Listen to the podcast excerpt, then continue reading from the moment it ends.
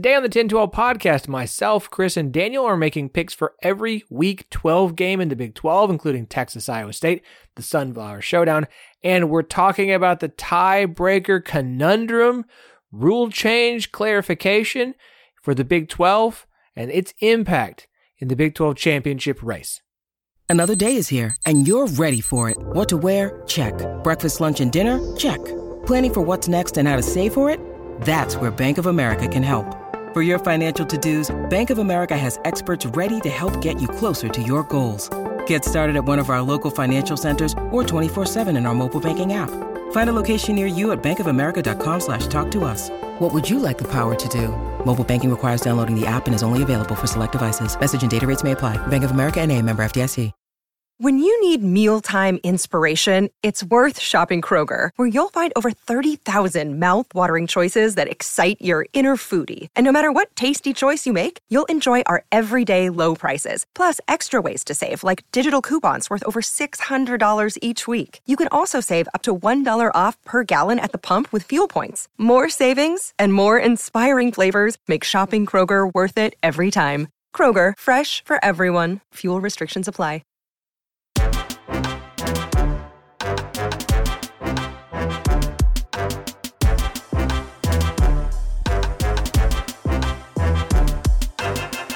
Welcome to the Ten12, the podcast that covers all 14 teams in the Big 12 Conference, plus Colorado, Arizona, Arizona State, and Utah.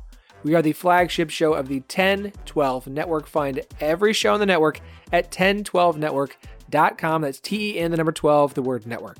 We are partners with Sport Social, Europe's biggest sports podcast network. I'm your host, Phillip Slavin. Thank you for joining us on this Thursday. Very excited to be here to make picks with the two guys I make picks with every single week. He is our pro picker. He is the man with the stats, the man with the data. He is Daniel Alexander. Great to be here. Uh, strung together a couple good weeks. I love breaking down the Big 12 with you guys. Let's run it back again. Let's have another good one. Yeah, we'll we'll, uh, we'll recap last week here in a few minutes. Also joining us is a man who, like myself, is not celebrating their record last week. It is Chris Ross. Yeah, uh, I'm a man of extremes when it comes to picks. I cannot have an average week, just very good or very bad. And I've been meaning to ask you: Is uh, are you gonna be changing the name to what is it, fourteen twelve or sixteen twelve here next year? I, there will be no name change. the name is the name. It will not it will not change. Maybe we'll do a little bit of a rebrand. Probably not. Um, but no, no name change. No name change. Uh, one thing that has changed that we have to talk about, depending upon your perception of what has gone down, is the Big 12 tiebreaker rule. We've got to talk about this. This is the biggest story in the Big 12 right now. Uh, for those who don't know, maybe you've been living under a rock, uh, maybe you just don't pay a ton of attention, or you're not on Twitter because that's where it's been the most vocal. Um, the story came out over the weekend. Somebody was looking at the Big 12 tiebreaker rules for football. Obviously, there was no need for big worries about tiebreakers when you had 10 teams. There was a round robin. Everybody played everybody, so head to head decided everything. Well, now not everybody plays everybody, so tiebreakers and rules are going to have to come into place. I'm going to read you the original rule as it is written in regards to tiebreakers.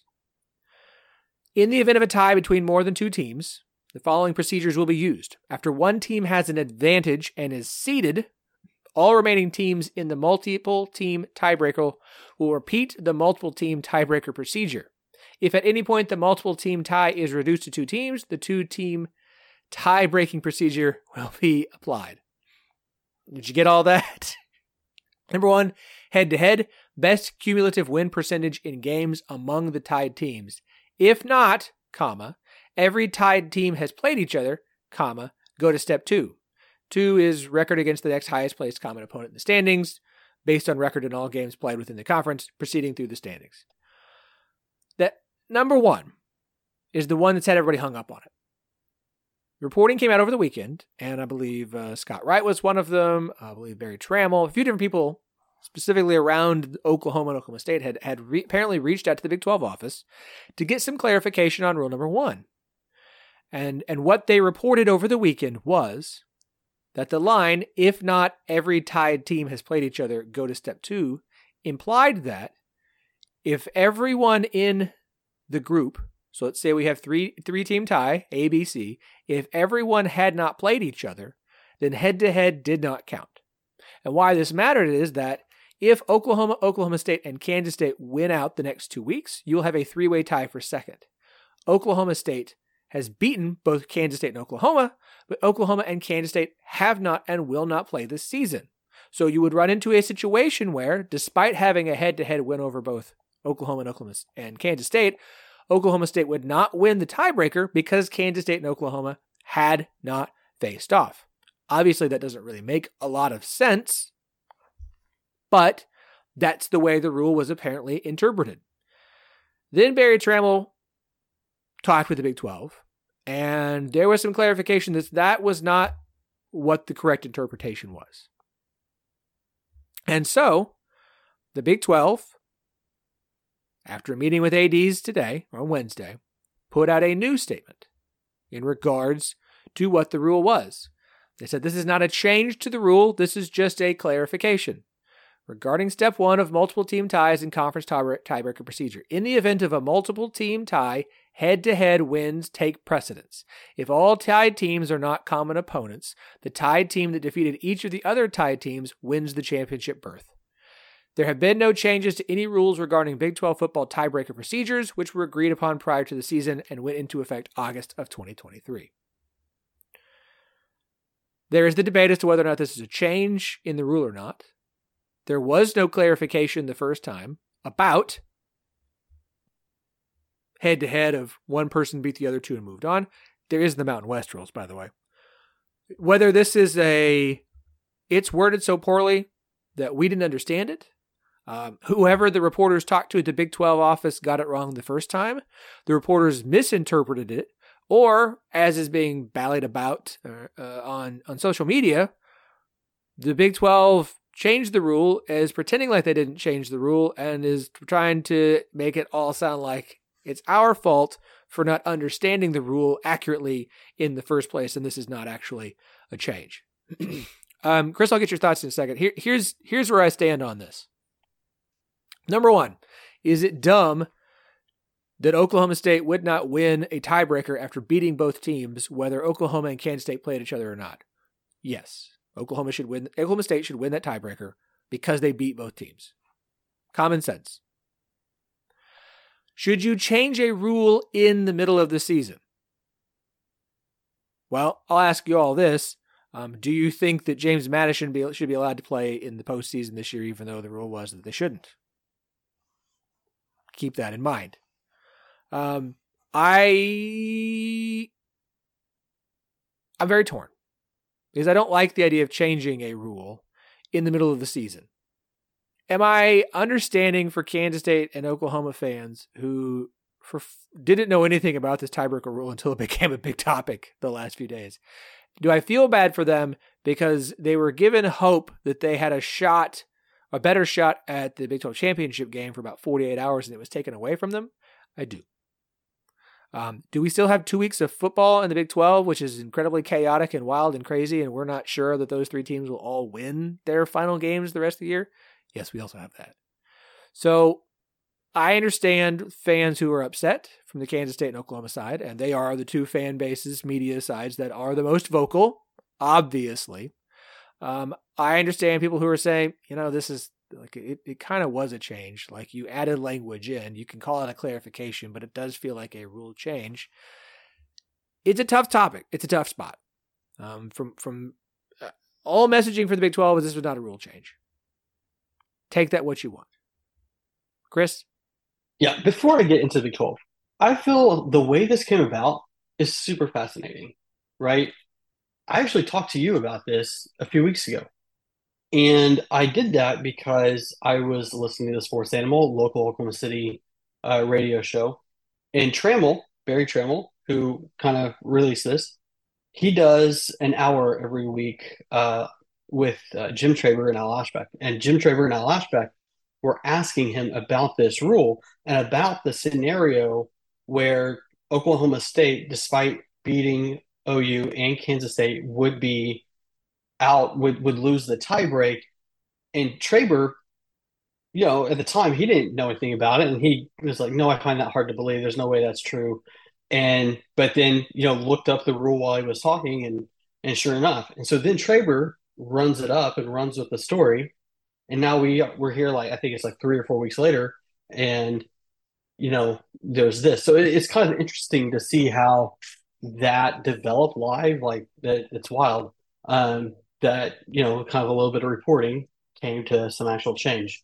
As far as the Big 12 changing it, I don't have any problem with it. In fact, I'm kind of impressed because the Big 12 was reaction like they they they they did they common sense like you said it's common sense that that's the way it should play out that that's the way it should happen and and for it to not you know for Oklahoma State not get that edge despite beating those two teams that that's ridiculous and the Big 12 you know um, instead of just being like, well, that's the rule for this year. We'll change it next year. And, and OSU getting, you know, hosed in typical fashion, uh, they were proactive and they said, no, like this is wrong. We're going to change it or we're going to clarify it.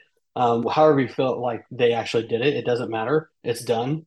Uh, and I commend them for it because what, what's a OU Kansas State? What are you going to say? Like it was part of our strategy to lose to Oklahoma State in this week because of a tiebreak?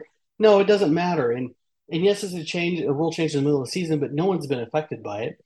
And of course, the most Big 12 thing that could happen is for the first year that it's not round robin play, that this becomes an issue that no one foresaw. And is there some blame on the Big 12 for not foreseeing it, for not going over the rules when changing the schedule and, and doing this and, and maybe recognizing it? Sure. Um, I think that's a valid argument. I think the Big 12 needs to uh, you know, kind of look internally and, and, figure out how that happened and, and make sure there's nothing else out there that, you know, that you know, they need to dot some I's, cross some T's, some, you know, some housekeeping stuff. But I don't have an issue with them, you know, fixing it in the middle of the season. No one had been affected by it yet. And listen, the most Big 12 thing that can happen is you kind of hinted at this is everything, everybody's going to freak out about it. And then here in two weeks, it's not going to be an issue. Yeah, someone messed up and no one is interested in taking the blame and the responsibility for it. That's that's really why we're here. Um, at this point, everyone wants to blame the Big Twelve. Um, the Big Twelve is saying no. Like y'all. I mean, who else would it be? It's, it's the conference. I, I, mean, yeah, sure, whatever. Like I, I we all we all know. This is also what you get for like I believe. I don't. Be, okay, I believe that from what I have been told and no. Like the Big 12's like, no, it would be dumb for us to say like, no, OSU, despite beating the other two teams, shouldn't win the tiebreaker. Like that's dumb. That that that's how the rule should be. And I agree, and I think everybody does agree. I don't think anyone's arguing that that's not what the rule should be. The issue that it was either not written in that way or it was written in such a weird lawyer jargon that it's no way and anyone could ever interpret it that way because of how it was written. Well, let me ask it. you. Let me, as we're as we're talking about this, I'm I'm thinking, how do the rules, how do rule changes work? Is that something that has to be ratified by presidents? Uh, has to be voted on? Okay, I can I can help with this. The rule because changes must be, be voted on. that on. might be why they're call, calling it a clarification. Oh, it is. So it they don't have to go through the whole process. It absolutely is. Um, based off the Big 12 bylaws, it falls to the ADs, as this is the interpretation that falls to the commissioner. Yeah. Okay. So if there's going to be a rule change, if we have to change a rule, not clarify it, we have to have the ADs have to vote on it. If it's a yeah, clarification, that, that... it is the ADs. That's why it's yeah. not a rule change. That's why it is being handled the way it is. Mm-hmm. My guess is there's no way anyone in their right mind said, yeah, if, if if one team beats the other two, they shouldn't move on. Yeah. Again, common sense. I just think it was written poorly.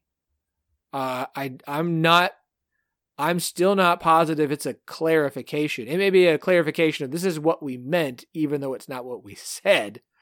Um, so we're going to call it that so that we can do this without having to have the ADs vote because you're not going to get a unanimous AD vote because yeah. why in the world would Kansas State vote for that? Now, after the end of the season, yeah. Yeah, I, I think the, the quote unquote clarification is just some, you know, uh, CYA speak. I, I would. I this is. uh It's not a good look. It's not a good look for new leadership. Um, Big Twelve is going to do everything they can to move past this as quickly as possible. They don't want to talk about it anymore. They don't want anybody. Like they want to get past this as fast as they can and move on. Um, what do you mean it's not a good look? You, uh, in like which up. regard? In the fact you're, that you're still a young, the, the you are still a young, like administratorship. Sure. This is your first big, like pissed off your actual like fans. Probably well, I, I guess what, what, what I'm asking is, is it are you saying it's not a good look because it happened? Because I mean that yes, that that's true. Or are you saying it's not a good look in the way that they're handling it? All of the above. Interesting. See, I, I disagree with the second half of that. But well, I, I they've they've done the right thing by fixing to the rule to the way that makes the most sense. Mm-hmm. But when since no one's accepting blame for this, and it's kind of it's coming across well, like, oh, you guys just didn't read the does, you guys didn't read well, sure. the rule right. Sure, but that's a legal thing, right? Because what if what if they change the rules, but then the ADs don't vote on it, or it's a rule change, and then OU sues them or something at the end of the season? Not that they would, but you know, like OU leaving to the SEC, what do they got to lose? You know, like I think it's just a. It doesn't really matter. It doesn't change anything for someone to quote unquote take blame. Uh, obviously, it was an oversight and just needs to be cleaned up. And taking in blame order for that to does a lot of good sometimes. For what? What's the issue? Because it's making it because the way it's being presented and the way it's being perceived is either is that the rule was changed and now you're gaslighting fans and media into believing it's their fault for not understanding it, as opposed to saying like, "Hey, we wrote it bad. This is what it's supposed to be." I, I guess I don't this understand. Like, who cares about the difference between those two statements? Whether it's like clearly they're using that to just CYA because legally that's what they have to say. Whether or not it's true or not legally that's what they have to say. So who cares? Okay. Right? Like like I, I, I don't to me it's just not a not a big deal. Like i mean i don't know why people would get hung up on the semantics of it but whatever. Okay semantic like i don't i don't i don't get it someone done screwed up well sure Oh, I mean, I don't know if someone screwed up. It was just an oversight. You know, you know, and, mm, and some, and someone someone be... done screwed up because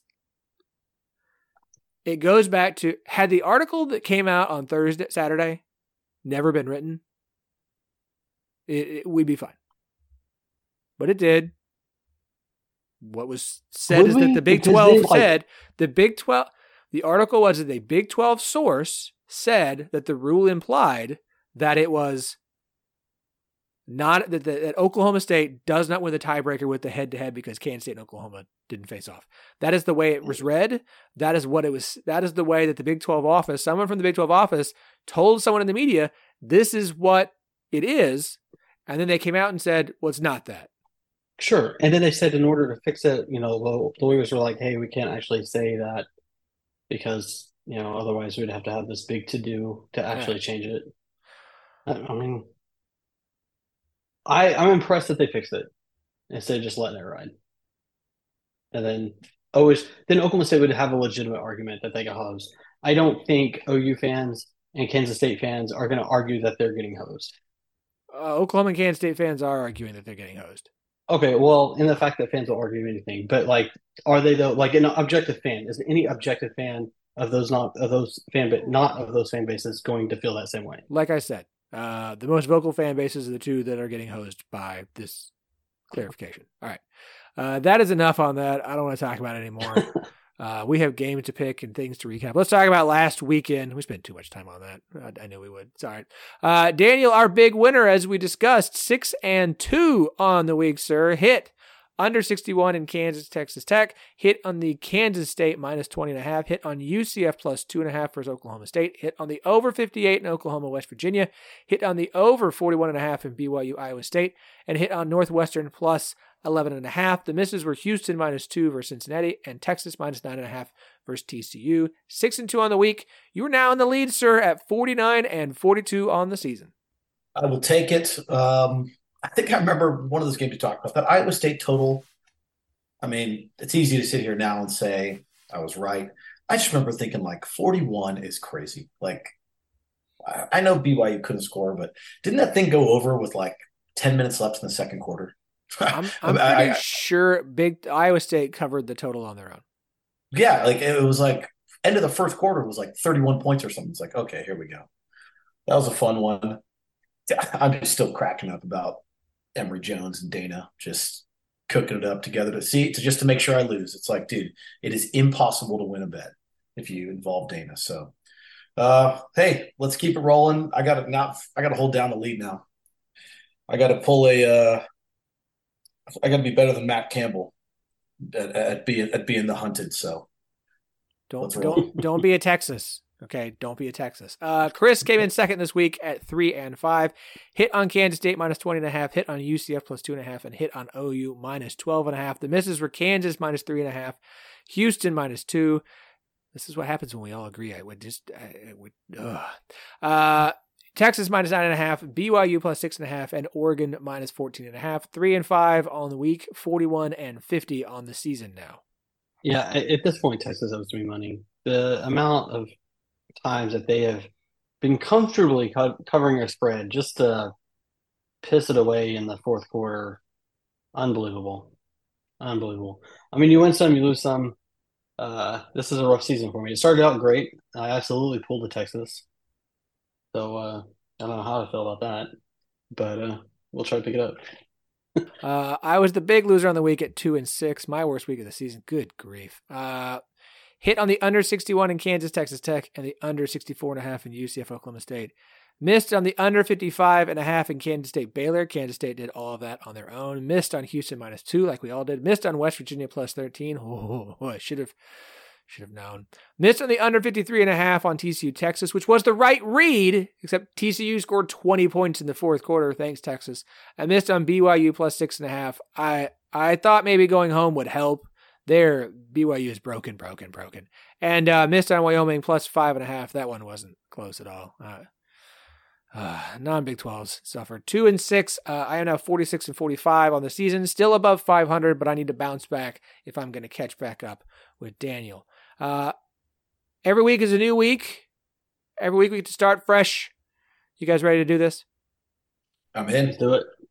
I'm so glad. I love your attitudes. You guys are great. Uh, all right, we will start with Oklahoma on the road at BYU. This game is a morning game, an 11 a.m. kick, which is wild given it's at BYU. A BYU game with an 11 a.m. Central Time, God's time kickoff. I think it's like 10 a.m.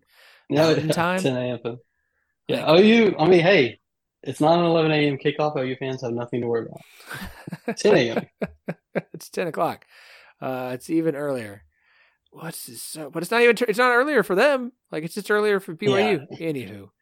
Okay. What a game. Uh, this one is, of course, in Provo, but no vampires up at 10 a.m. Oklahoma currently a 24 point favorite total, up to 57 in this one. Daniel, as our big winner, what would you like, sir?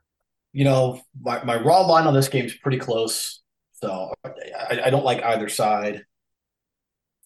I would probably lean towards Oklahoma on the side here, but this looks like another total that's just a little bit low. And it's involving two teams last week where the total seemed low.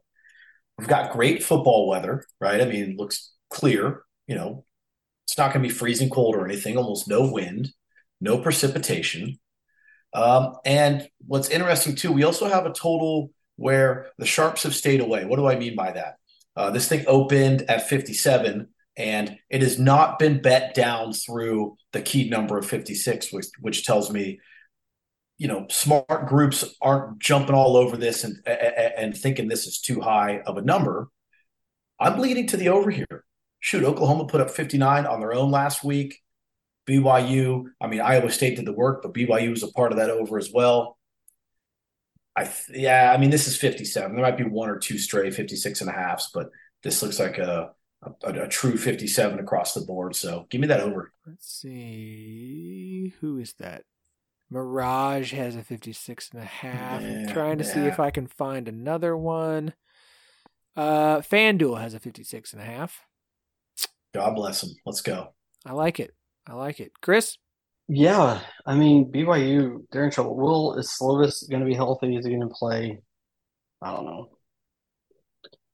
This is tough. The FEI has this line right at 23.8, so right there with uh with the actual line. I think what I look at here, and we looked at last week against Iowa State at home, and Iowa State covered this line, right? Um, that's that's tough. And you look at BYU, and they're just three and seven against the spread, and they're two and three at home against the spread.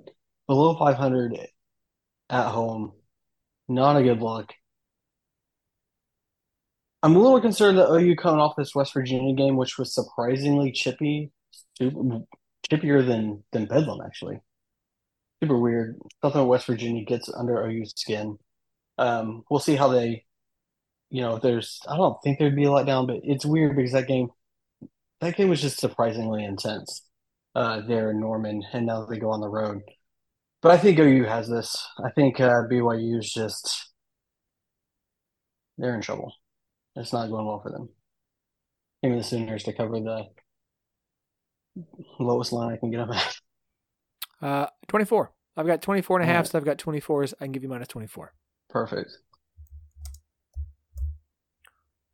Okay, I I think Oklahoma probably covers this one.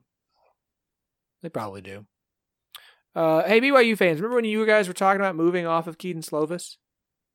Well, you got your wish. How's it going? Remember how I told you like the only reason that BYU even had five wins was because of Kedon Slovis, and you had to live with the ups and downs of Kedon Slovis. Well, now you don't have him. You've got a different guy, and BYU has completely fallen off of a cliff. Uh, the defense, which was playing okay to start the season, has gotten bad, and the offense, which couldn't run the ball, now can't do much of anything. And so you've gone from like okay to like bad, bad, bad. Kedon Slovis is out um, because of shoulder and elbow injuries. Uh, not sure if he's going to play this week or not, even if he does. Uh, uh, Kalani Sitake said that Slovis practiced last week and was, quote, available to play in an emergency situation, which is what he was the week before. Uh, he's still banged up, not 100% yet. Um, I don't know if he's going to play this week or not. I'm not sure he's going to be healthy enough, even if he does, that it's going to matter. Oklahoma should cover it, but I don't. I don't. I don't like betting a line that big. I just don't. I, I don't care. Um, maybe interesting playing Baylor. Interesting little bit here because it is. It's a big line. I was just looking at it while you were speaking. BYU hasn't covered 20, 24 points in the last three games.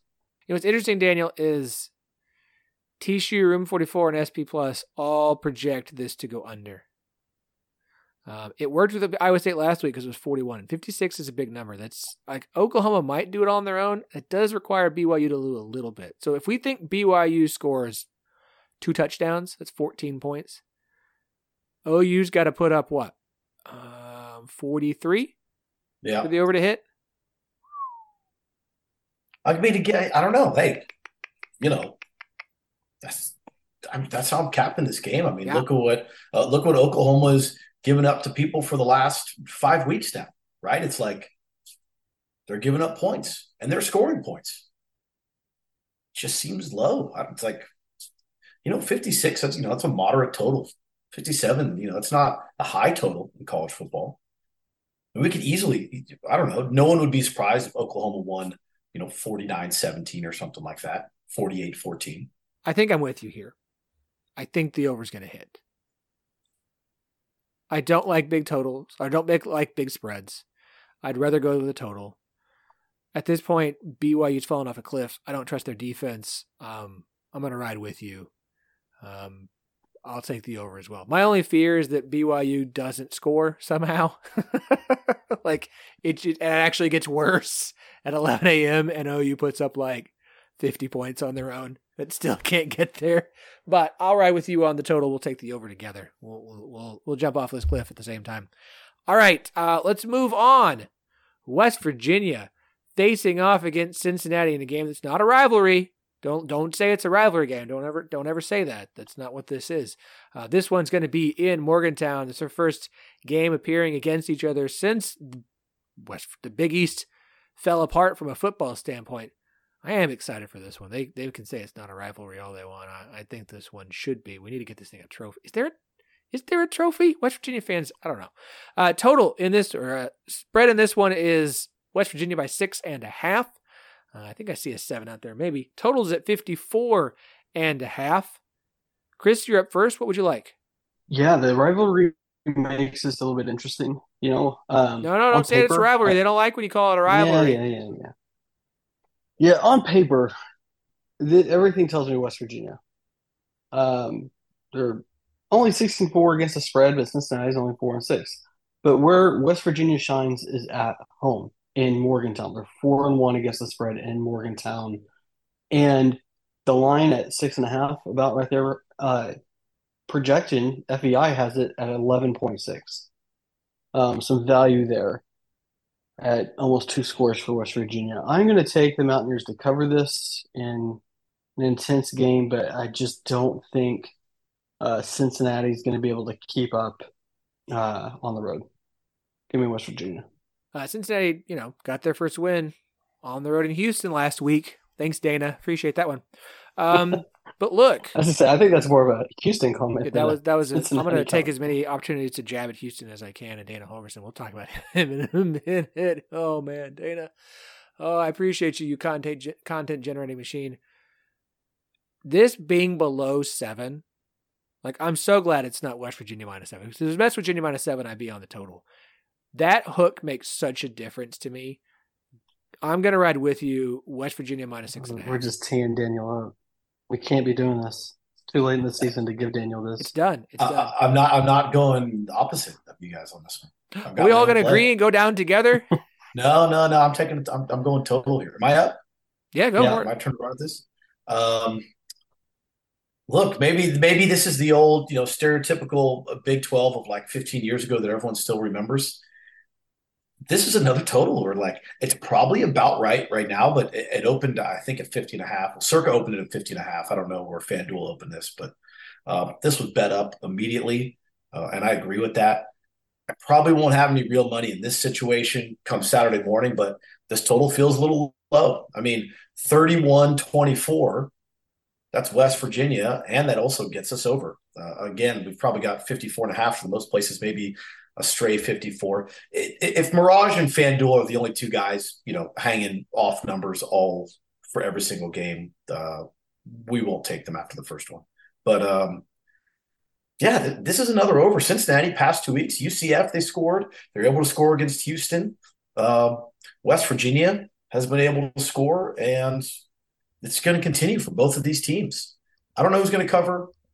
I think West Virginia probably wins and covers, but I'm rolling with the over here. This thing gets into the high 50s, low 60s. It's too 54 is just too low of a total for these two teams right now. Yeah, Caesars has a 54. Yeah, 54 flat. Take that. Yep. You can have it. Yeah, I, I I'm with you on that one. I liked it before. I my concern is Cincinnati will score 24 points, right? Yeah, they should be able to do that. Maybe. West Virginia's defense is taking a step back. All right. Uh, we go to an actual rivalry game in the Big 12 TCU versus Baylor. The revivalry. We are not calling it the Blue Bonnet Battle. All right. You can bring him home, mom, but I'm not going to call him dad. This is the revivalry. It will always be the revivalry. It will never be the Bluebonnet Battle. And the only thing worse than the name is that godforsaken trophy, if you want to call it that. That thing needs to be dropped. I don't care who wins. Find a body of water to drop it in on the way home, somewhere along the path. Okay, just re- destroy that thing, light it on fire. It's awful, awful, awful, awful. Just like this game's probably going to be on Saturday. Y'all, Baylor is bad, like bad, bad, bad, bad, bad, bad, bad, bad. Uh, Dave Aranda needs to get a good performance out of this team if not this week, the next week. They've got TCU in West Virginia. Because while I believe, and I've, I've listened and read more, while I believe that the administration really does want to keep him and give him the opportunity to make changes to get things going, Aranda is making that more and more difficult every single week. And last week, I don't think you could have asked for a worse performance from Baylor than what they gave against Kansas State last week. And I understand Kansas State stomping bad teams. Like it was final score is 59 to 25 and it wasn't that close of a game. Baylor's got a little quit factor in him it looks like. And I think the players still like Dave Aranda. I, I the administration likes him. I think people like him. But you if you lose the team and you've already lost the fan base, like the boosters better be really behind him because it's getting to a point where I'm not sure he can stay around much longer. Okay? Baylor hasn't had here's a fun fact for you. Baylor hasn't had to make a coaching change because of an on the field performance since they fired Guy Morriss all the way back in 2007. The last few guys have been he who shall not be named, uh, Jim Grobe, who filled in for a year, and then what's his name, who left for the NFL and is now at Nebraska, whose name just completely and totally escaped me for some reason. Uh, like, it's been a while since Baylor's been so bad at football you had to fire the head coach because he couldn't win games. That is the level of expectation at Baylor right now. Like that's just that's what it is. You're not going to a bowl game. You're three and seven, and I don't think Baylor is a five and seven bowl candidate. So, like, there's no bowl game this year. Three of your four years in Waco have been mediocre to bad. I understand he's got the Big 12 title, and I'm all for Dave Aranda, but he's got to do something in this game. Like they have to be competitive and look like they're still fighting in this game. And I, I forget who I was. Li- it's one of the Baylor guys I was listening to who made the best point. Is when you want to see if a team has quit. It's not that they don't show up. It's that they don't they don't go after the loose ball quite as hard. They they don't want to chase the running back quite as much. They don't want to hit quite as hard right? Like they get hit in the mouth early and they're not they're not interested in getting hit again. Just see how this that that's kind of what they look like against Kansas State. Let's see how this team looks against TCU on Saturday. Uh, because I'm very, very interested in what's going to happen to Baylor. Now, as far as this game goes right now, TCU is a 13 point favorite, unless I hadn't given the numbers yet. Uh, total is at 59. I know it's a rivalry game, I'm concerned about quit factor.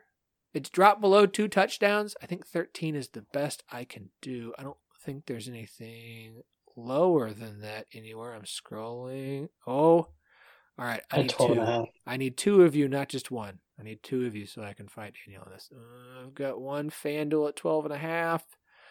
I've got uh who is that? Who is that? Mirage. Uh oh. Two two things Daniel doesn't like to hear.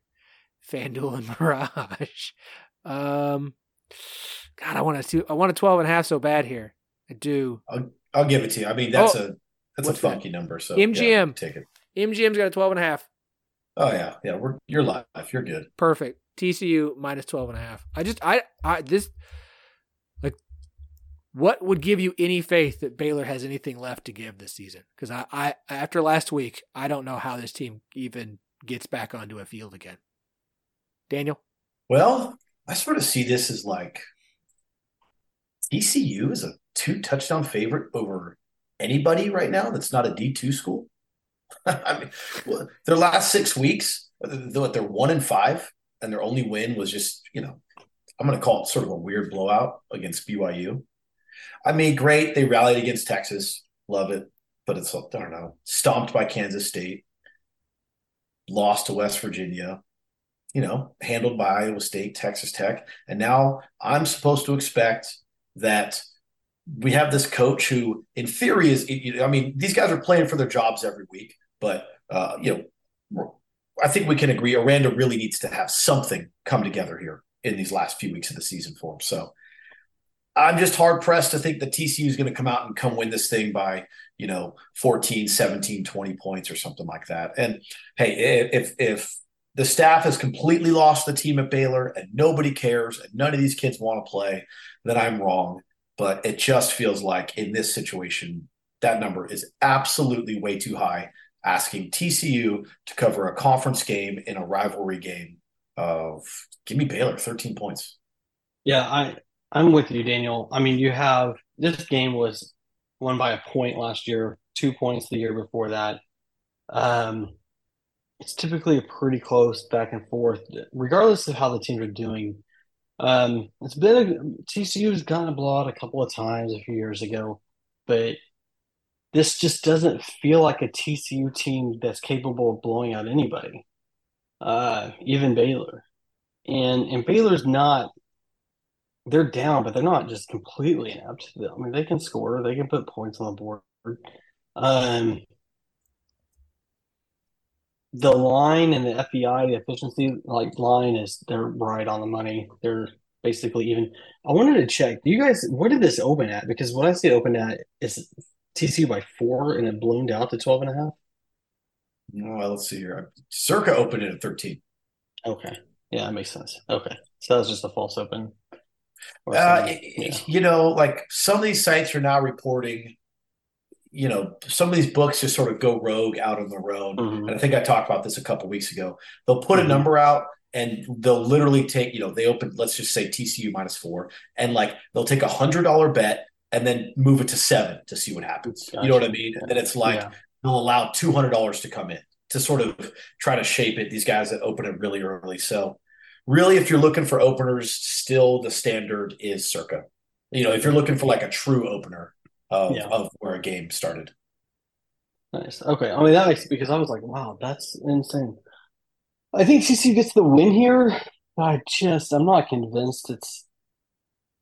I, I, I don't. I'm going to take BYU. I, I think this is closer than, uh, than two scores. So yeah, I'll, I'll take BYU here. Baylor. Baylor. Much padding you're taking Baylor. Taking you're taking Baylor. Yeah. No, I want to take BYU. Oh. wow. Yes, it's late, guys. Baylor.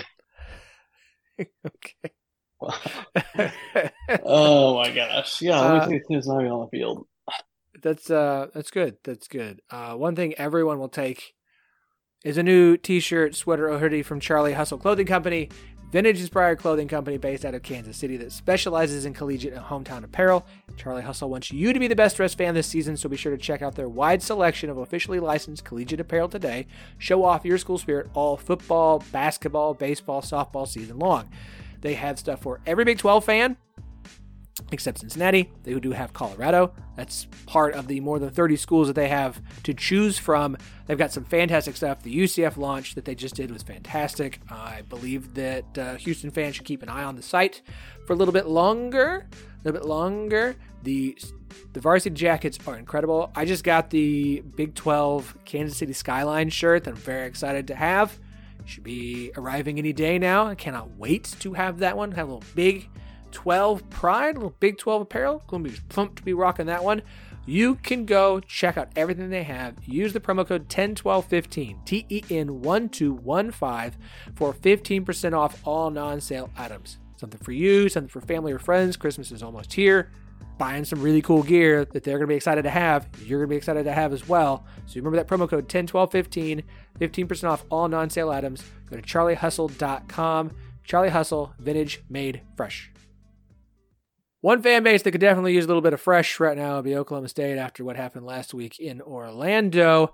They are looking to rebound on the road at Houston. This one, road game for OSU. Gonna be an interesting game to see at Houston. 3 p.m. ESPN 2 on Saturday. At the moment, Oklahoma State is roughly a seven point favorite. Uh, total 60 I do see some 59 and a half if that's something that piques your interest. Daniel, you're up first, sir. What would you like? Uh, interesting. When I was looking at this game, uh, anytime a team gets blown out, I, I like to go take a look at uh, how does the coach respond, right? Like what happens? Um, I sort of, you know, blowouts can mean different things depending on the level of competition, but you know, for all intents and purposes, UCF, Oklahoma State, they're we'll, we'll say equal teams. Um, meaning it's not like a team that Bama blew out and they're playing, you know, some D3 school. So um, Gundy off getting blown out, 24 or more points in a loss. He is one in six against the spread the following week. Uh, that really surprised me. Oftentimes, um, historically, teams do very well um, off blowout losses, and to see that Gundy was that bad against the spread uh, after getting rocked. Um, excuse me, and that's as a visitor. That's if he gets blown out and then has to go on the road as a visitor. The other part about that is um, it's profitable to fade ranked teams off blowouts. So, you know, you have two different things going on here. You have Gundy, who doesn't handle them well going on the road. And then it's a profitable spot when you have a, a ranked team that's a favorite. It, it, it's just, that's it. If they lost by, excuse me, if they lost by two touchdowns or more, just fade them the next week. And it's a profitable spot. It, it happens way less than you think, but uh, you know, it hits at like 63% against the spread for both of those different angles. We got a matched up here. So I absolutely cannot believe that I'm about to make a losing pick. And I'm just taking Houston cold. Dana plus seven. Do not do this to me this week, man. Don't do me like you did last week, Dana. Let's go. Houston plus seven. Let's roll.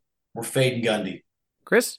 Okay, this is uh yeah, I mean everything you said, right? Like I don't I don't have any faith in Gundy, and that's not from looking at data. That's just from my gut feeling of watching Oklahoma State for years and years and years. It's listen, it was a little bit of a comeback to reality last week, and, and I, I get what you were saying about the blowout thing. UCF is UCF if they play that game ten more times, are they forty five to three better than Oklahoma State? No, clearly not. That game got away from Oklahoma State but that's also kind of an indictment on the coaching staff. Like, why did that game get away from them? They weren't ready. When you knew coming off of Bedlam that obviously the letdown was a factor, and you failed to keep your team focused. You failed, um, despite everybody in the world knowing that that letdown was coming. You failed to prevent it, and then I mean, it looked like they were playing in in molasses. UCF was so much faster on the field. Plumlee was lighting it up. UCF receivers were just running free. Oklahoma State couldn't block. They couldn't. They couldn't do anything. It was just a terrible game all the way around. Do I think that's that that's fixed this week? I don't know. This kind of feels like, you know, they beat OU. Then they have the best road to the end of the season. They look like all of a sudden a lock for the Big 12 title game. It would just be quintessential that Oklahoma State doesn't even get to the title game be by even though they're in the driver's seat right now with the tiebreak and everything. Um, Dana, I mean, there's the he wants to beat his old boss, right? Like Holgorsen used to be on the sidelines with Gundy before going to West Virginia, you know, and and I don't think there's like any animosity or anything there, but I think Dana would like to beat Gundy, and uh, I don't know if you ever want to put your faith in Dana, but I'm going to take Houston. I don't just for putting it out there. FEI actually likes Oklahoma State by closer to ten points, but I, I need to see it first. Give me Houston. All right, so we're talking about Houston UCF, right? Wait, no, that's not right. It's supposed to be Oklahoma State Houston, right?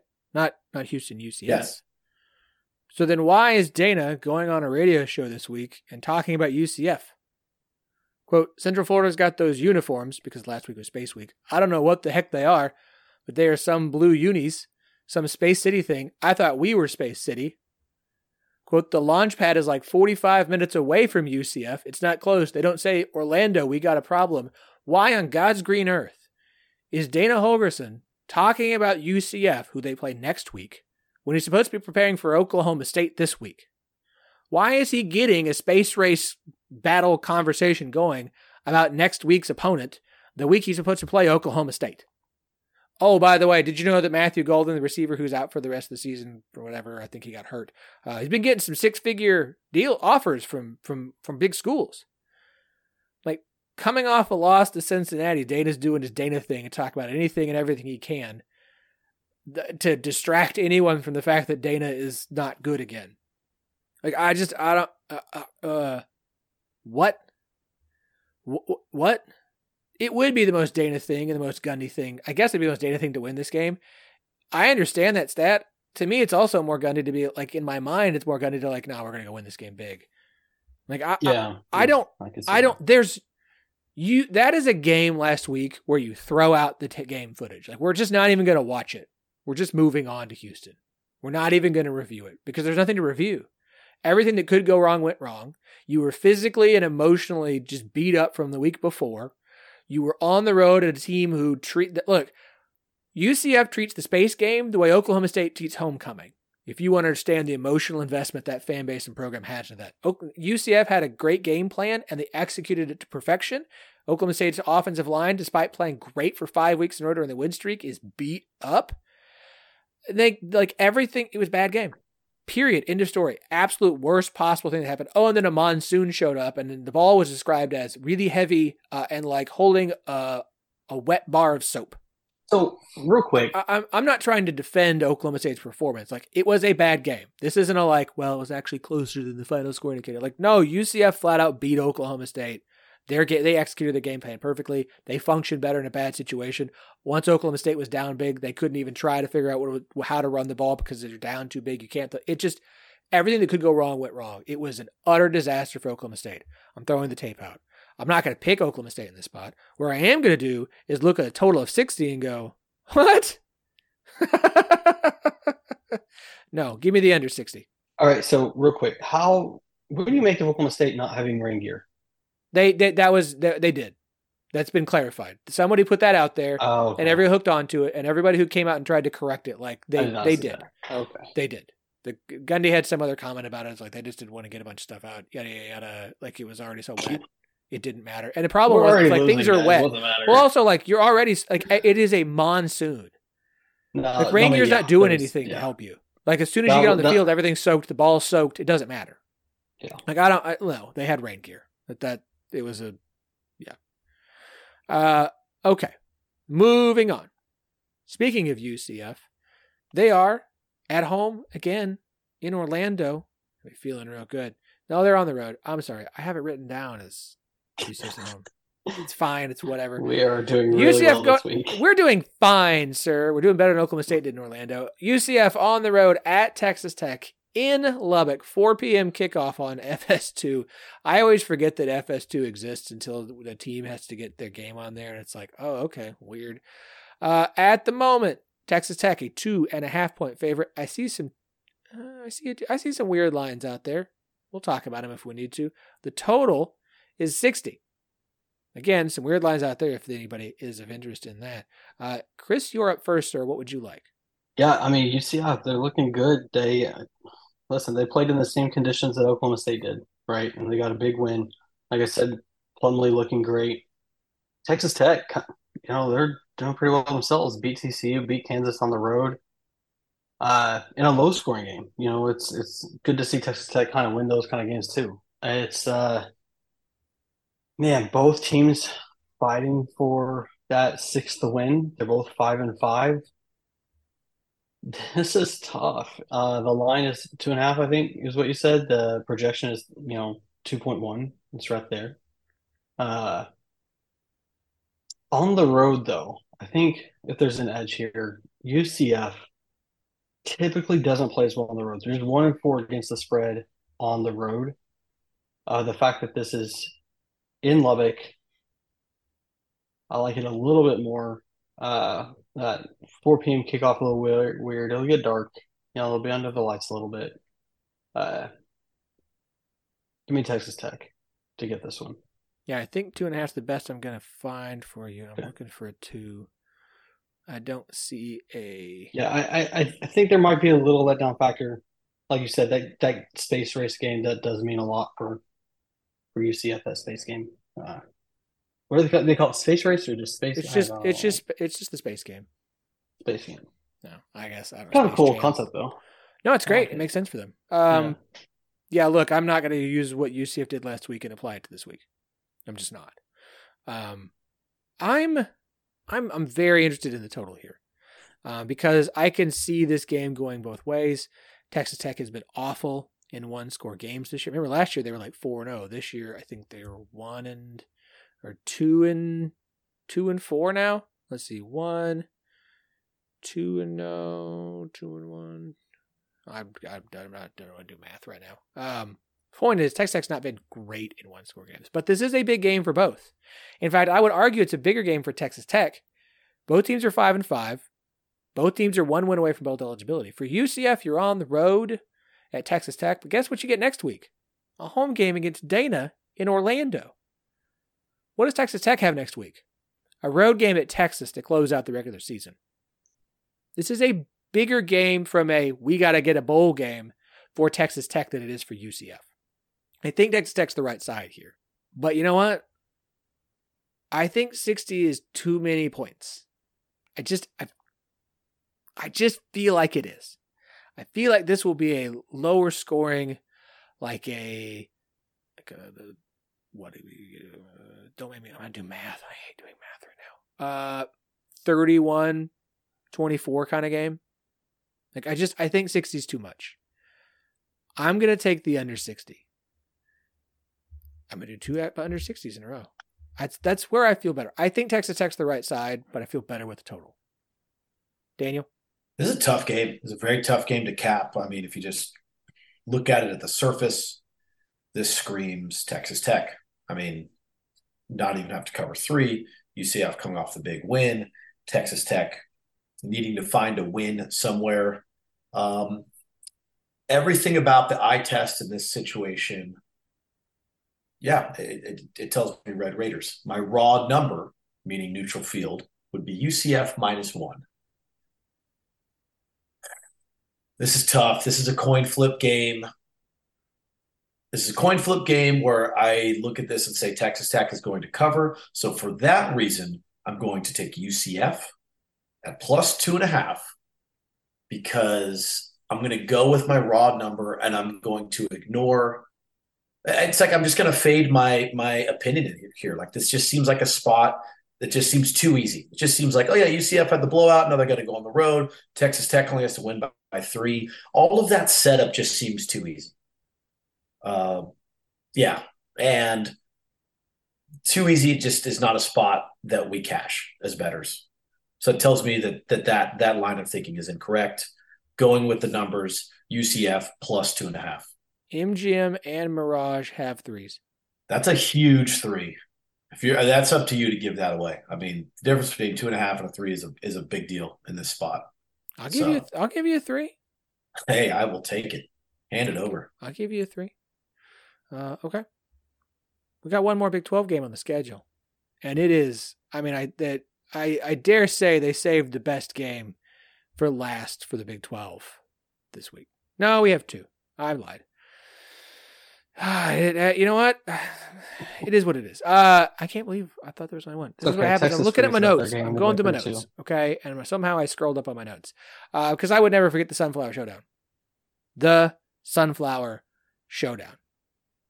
Kansas in Lawrence, hosting Kansas State. Mm. This one's going to be fun, perhaps. Kansas State, a road favorite of eight points total around 56 and a half. Kansas State has won 14 in a row. They've covered in four straight and 11 of the last 14 in this game. Klieman is 52 and 23 against the spread as a head coach.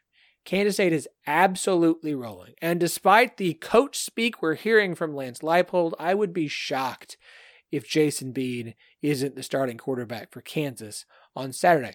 I am going to keep saying it. Jalen Daniels will not play for Kansas again this season. If he plays in a bowl game in like late December, like, and you want to come at me, fine. Whatever. I don't think that's going to happen. Also, like, you should let Jason Bean do it because it's his last season, and if he's going to play this much of the year, that he deserves to be the starting quarterback for the bowl game. I think that's fair. Anywho, eight points is big, but like Kansas State's on a roll, and I know this is a rivalry game. I know it's a big game, and maybe Kansas gets in the game. I think Kansas State's the right side. I keep looking at that 56 and a half. And I I look at that and say, really? Like Kansas defense has played fairly well the last few weeks, right? Like Kansas defense kept them in that game last week despite the loss to Texas Tech. You had to go to the third string quarterback and you only gave up 16 points to Texas Tech. You held Iowa State to 21, Oklahoma to 33. They've done a pretty good job these last three weeks, I would say. Ever since the loss to Oklahoma State, I think Kansas' defense has played fairly well. Kansas State's defense has been lights out. Their offense has been absolutely rolling. But in this game, I think points are going to matter. I think the total's too low. I think Kansas State covers this. Man, I'm so torn between the over and Kansas State. Over Kansas State. Over Kansas State. Which one do I want? I want. I need a magic eight ball, or just a something to roll some. I I had some dice I could roll because I like Bo Othman. I like Kansas State to cover the spread, and I like the over. Give me the over. I'm gonna take a bunch of totals this week. Um, I just I I think it's too low. What's the best total I can get right now? Let's take a look. Let's see. Let's see. Um, 56 and a half. 56 and a half. Yeah, probably fix. I mean, it's 56 and a half. It's 56 and a half. Yeah, unless there's a, it's 56 and a half. There's no 56s. Let's just say that. All right, over 56 and a half. I think I think Kansas State's offense is going to continue to, to play really well. I think they're going to put up quite a few points. I think Kansas I think Kansas is going to find a way to score quite a few, even as well as this Kansas State defense is playing. Like this is such a big game. I think Kansas will have some stuff they've been saving for this game. I I think the totals. I think the, the over's hitting on this one. Daniel. Um, I I got to go back to raw numbers here. It is a rivalry game. This is a tough cap. I, I, I lean with you on the over, and so does Sharps. This thing has been bent up a little bit on the total. Um, I've got this number closer to K State minus twelve. Uh, I, I weigh teams a little heavier in the back half of the season than I do at the beginning. Uh, so you know, I'm I'm giving K State a little more credit for you know a blowout at Houston, a blowout at TCU.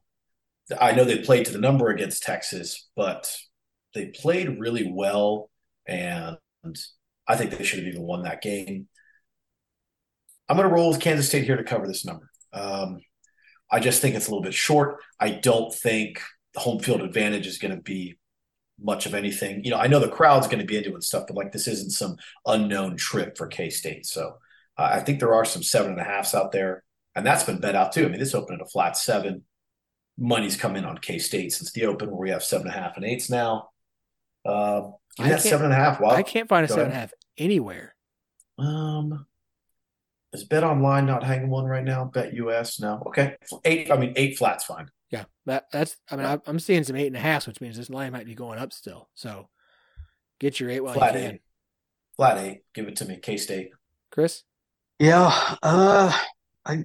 I mean, I like what where Daniel's at with it. I mean, you guys have pretty much summed this up. Now, I agree that Jalon Daniels is probably not going to play.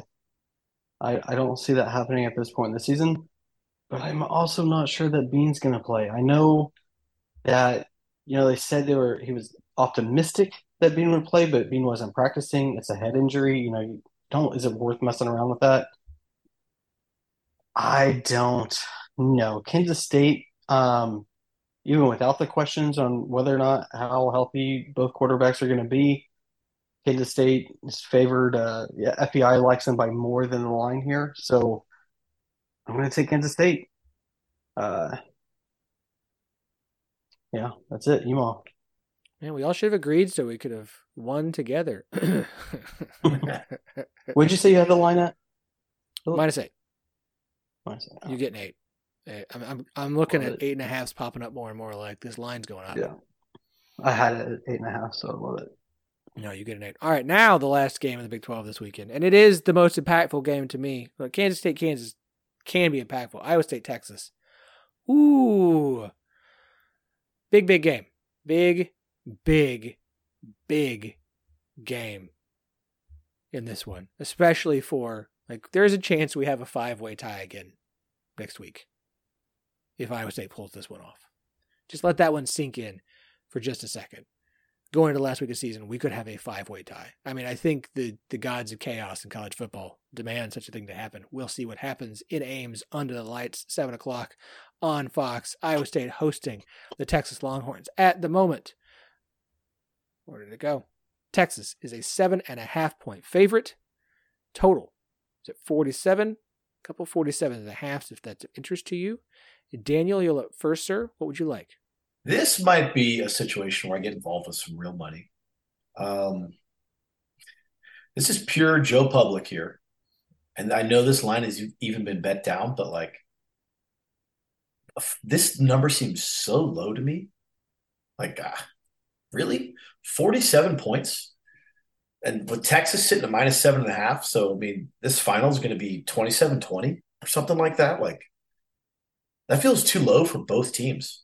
And uh, Can, I, it's can I offer you some insight there? yeah, oh yeah, yeah, yeah. Jump in. Uh, You don't want to save your. You don't want to save to read off your numbers, or is this a good segue? No, for you to it's. jump I'll. I'll let. I'll let. You, I'll give you this one. I'm gonna give you this because I have this. Um, here's why I think this total is so low. I think Vegas has kind of learned its lesson. The under has hit an eight straight in the series. Okay, here are the totals, the point totals, the last eight years of this game. Starting in 2015, 24, 33, 24, 34, 44, 43, 37, 45. Vegas has finally learned its lesson and set this at an appropriate total based off the history of this series. So you're saying the over is due. It kind of feels like it. Right? doesn't Isn't that it? how like it goes away? Does the trend continue, or are you saying that? Once everyone about to break. notices the trend, the trend goes away. Yeah, it's yeah. the old like as soon as they say so and so is on a this team is on a Well- 12-0 scoring run, other team immediately hits a basket. Uh, well, I mean, you know, you you you clinched it for me, so uh, give me give me the over forty seven.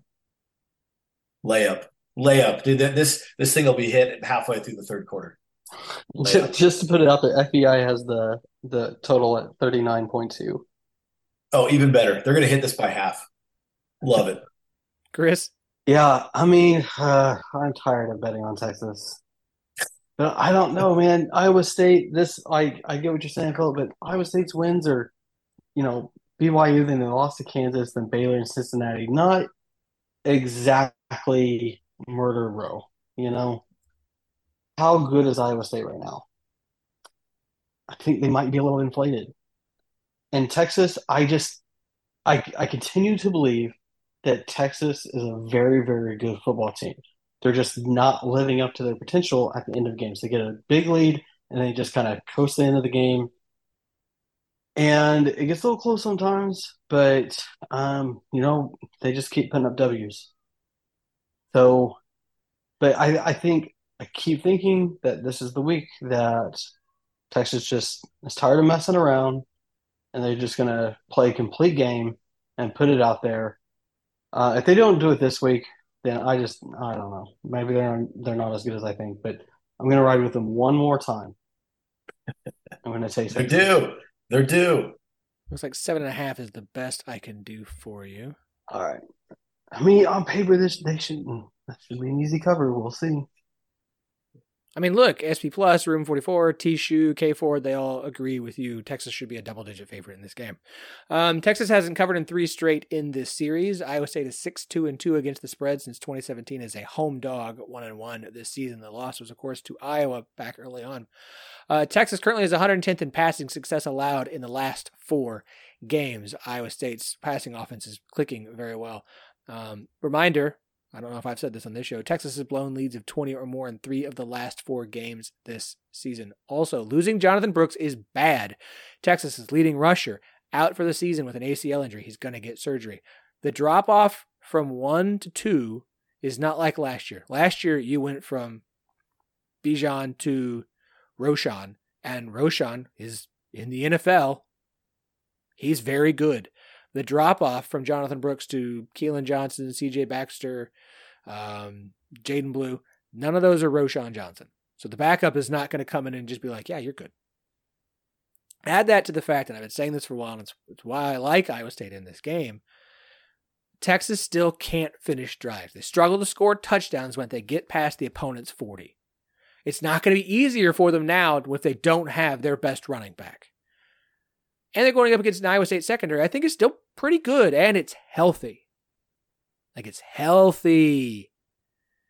Jack Trice under the lights. Texas has been playing with fire week after week after week after week. Now you got to go to Iowa State probably for the last time ever because I don't see Texas scheduling Iowa State in non conference ever at all. In a November night game under the lights, it's less about Iowa State and more about like Texas has given us no reason to trust them. Now you're going into a game without your starting running back.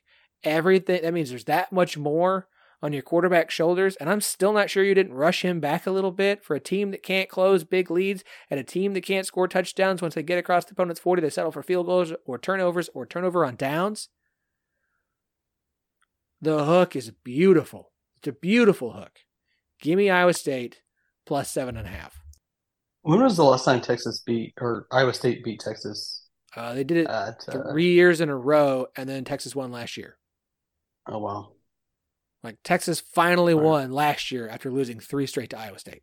yeah, I see. Okay, I was looking up the the history Mhm. there. Yeah, Mhm. wow. All right. Now look, Sometimes Texas as an still Oklahoma State fan, I wonder: Are we just overrating Jack Trice?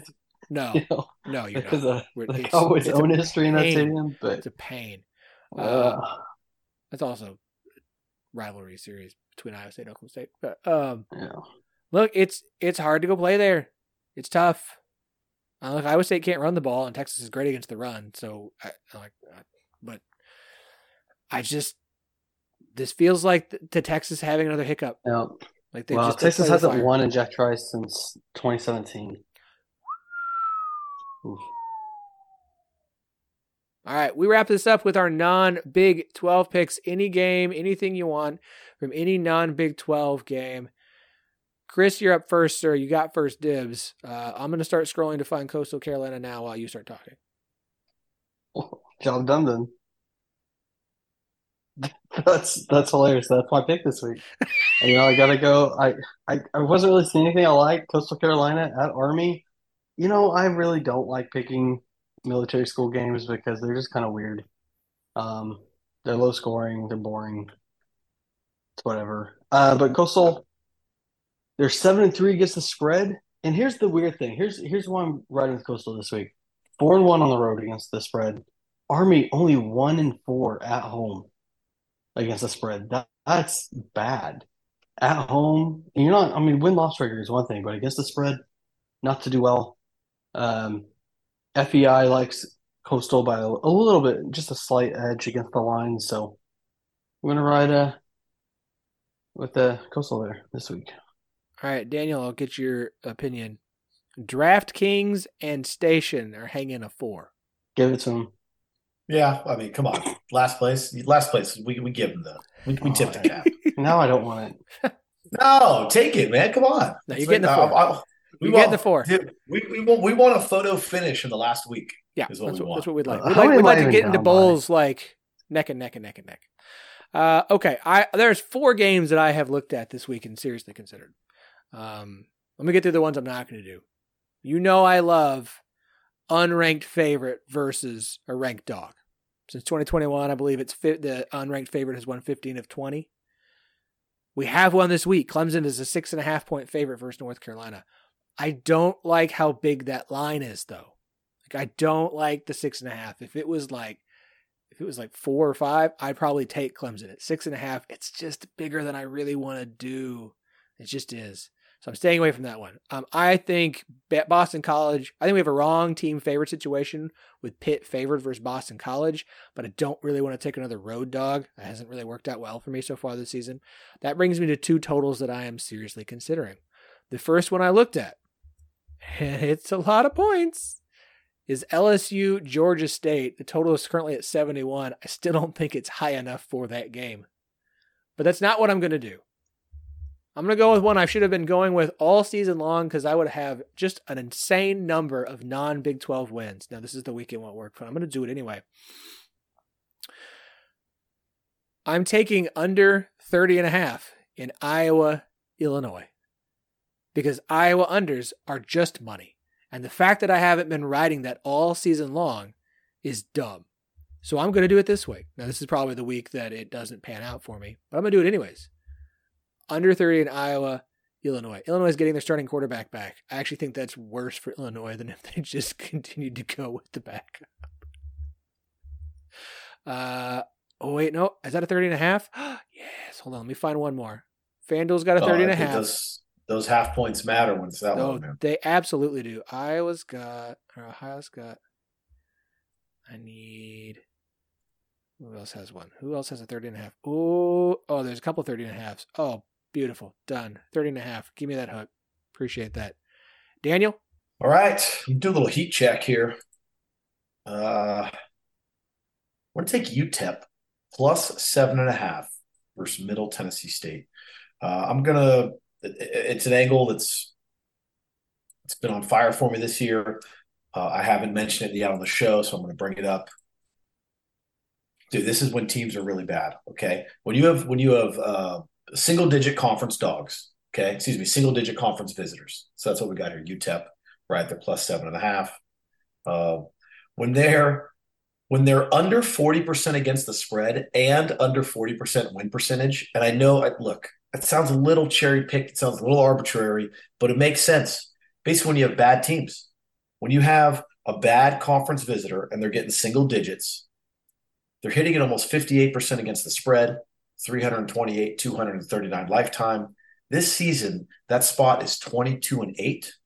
So again, this is a little bit of a heat check. We're going to be about six or seven feet behind that three point line. Uh, we're going to chuck it up, taking UTEP plus seven and a half. Let's bring it home. Let's have them cash this week. I do have real money on this game.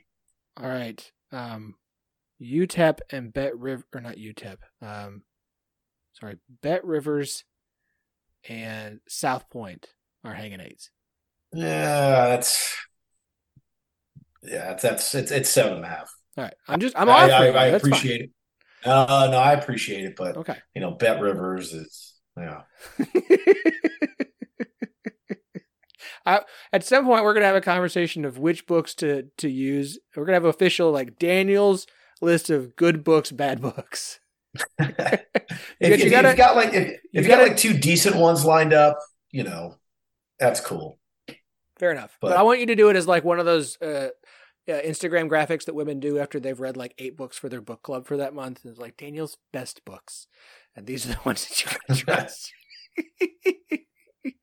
Uh, this has been fun. It always is, fellas. We've only got like three more of these. Uh, we've got one last week of the regular season. We got championship week, and then we'll do picks for bowls as well. Oh, the season it just it goes too quick. It goes too quick. But here is to uh, hoping for a successful week for Chris and myself, and for Daniel to just at least go 500, so that we have an opportunity to to close the gap quickly, uh, so that we can have a, a a photo finish by a hair in bowl season. We'll see what happens. It's been fun as always. Do us a favor. Uh, we've got a bunch of stuff we just posted to the Ten12 Network Patreon the last seven days. We've got the Big 12 schools as dogs, the Big 12 Dog Park. Uh, I had some notes earlier in the week, and then we had a fantastic interview with Ralph Amsden looking at the Corner 4 schools and kind of what's going on with them right now before they join the Big 12. All of that's on the Patreon. One of those is available for everybody. I'm going to lock up the, the Ralph Amsden video here probably I said 24 hours. I might keep it open until Friday for everybody if you want to go take a look, um, kind of see what you can get from the Ten12 Network Patreon. It's $5 a month. You can pick which show that you want to support. Uh, please go and check that out. The sh- uh, link is in the show notes. Um, of course, our good friends, Charlie Hustle. Uh, technically, we still have good friends with uh, Prize Picks, but uh, they won't show me anything in Arkansas from college anymore. So it's not like I can go in there and like be like, "Here's the lines for this week," because I can't see them. So that's awesome for me living in Arkansas. Super fun. Uh, anywho, you could go to Prize Picks as well if you want. Uh, we are on Twitter at Ten12 Network. Uh, Daniel's on Twitter at DannerB7 if you want to find out about the uh, betting Slack chat that he is uh, helping to run and a part of. You can uh, D him him and, and ask about it. Chris is not on Twitter, but if you'd like a frisbee, let me know and I'll connect you with him. Sorry, not a frisbee, a discus. Frisbee is a brand name. Uh, we don't say that here because he doesn't sell frisbees. Uh, we will be back on Monday to recap the week, the weekend that was, talk about the weekend ahead. Y'all enjoy the games this weekend. We'll talk to you soon.